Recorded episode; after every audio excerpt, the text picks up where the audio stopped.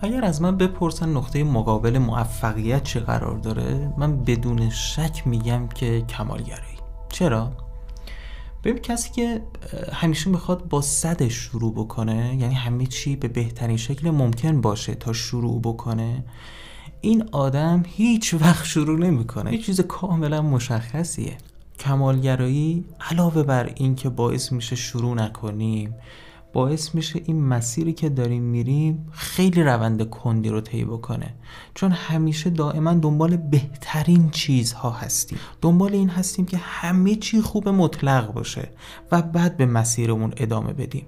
پس بیشتر موارد تو ادامه مسیر متوقف میشن کسانی که کمالگرایی دارن و یا اصلا شروع نمی‌کنن.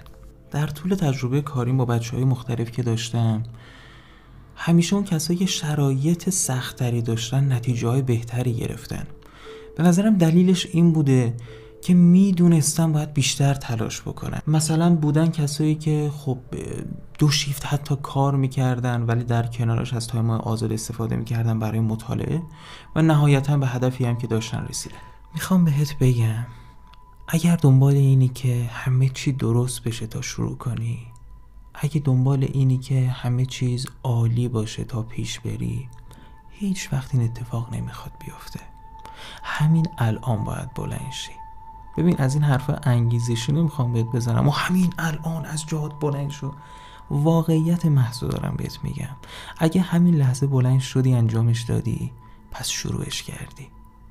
ولی اگه بلند نشدی هیچ وقت شروعش نمی‌کنی. پس این لحظه یه بار واسه همیشه با این کمالگرایی که داشتی خدافزی کن.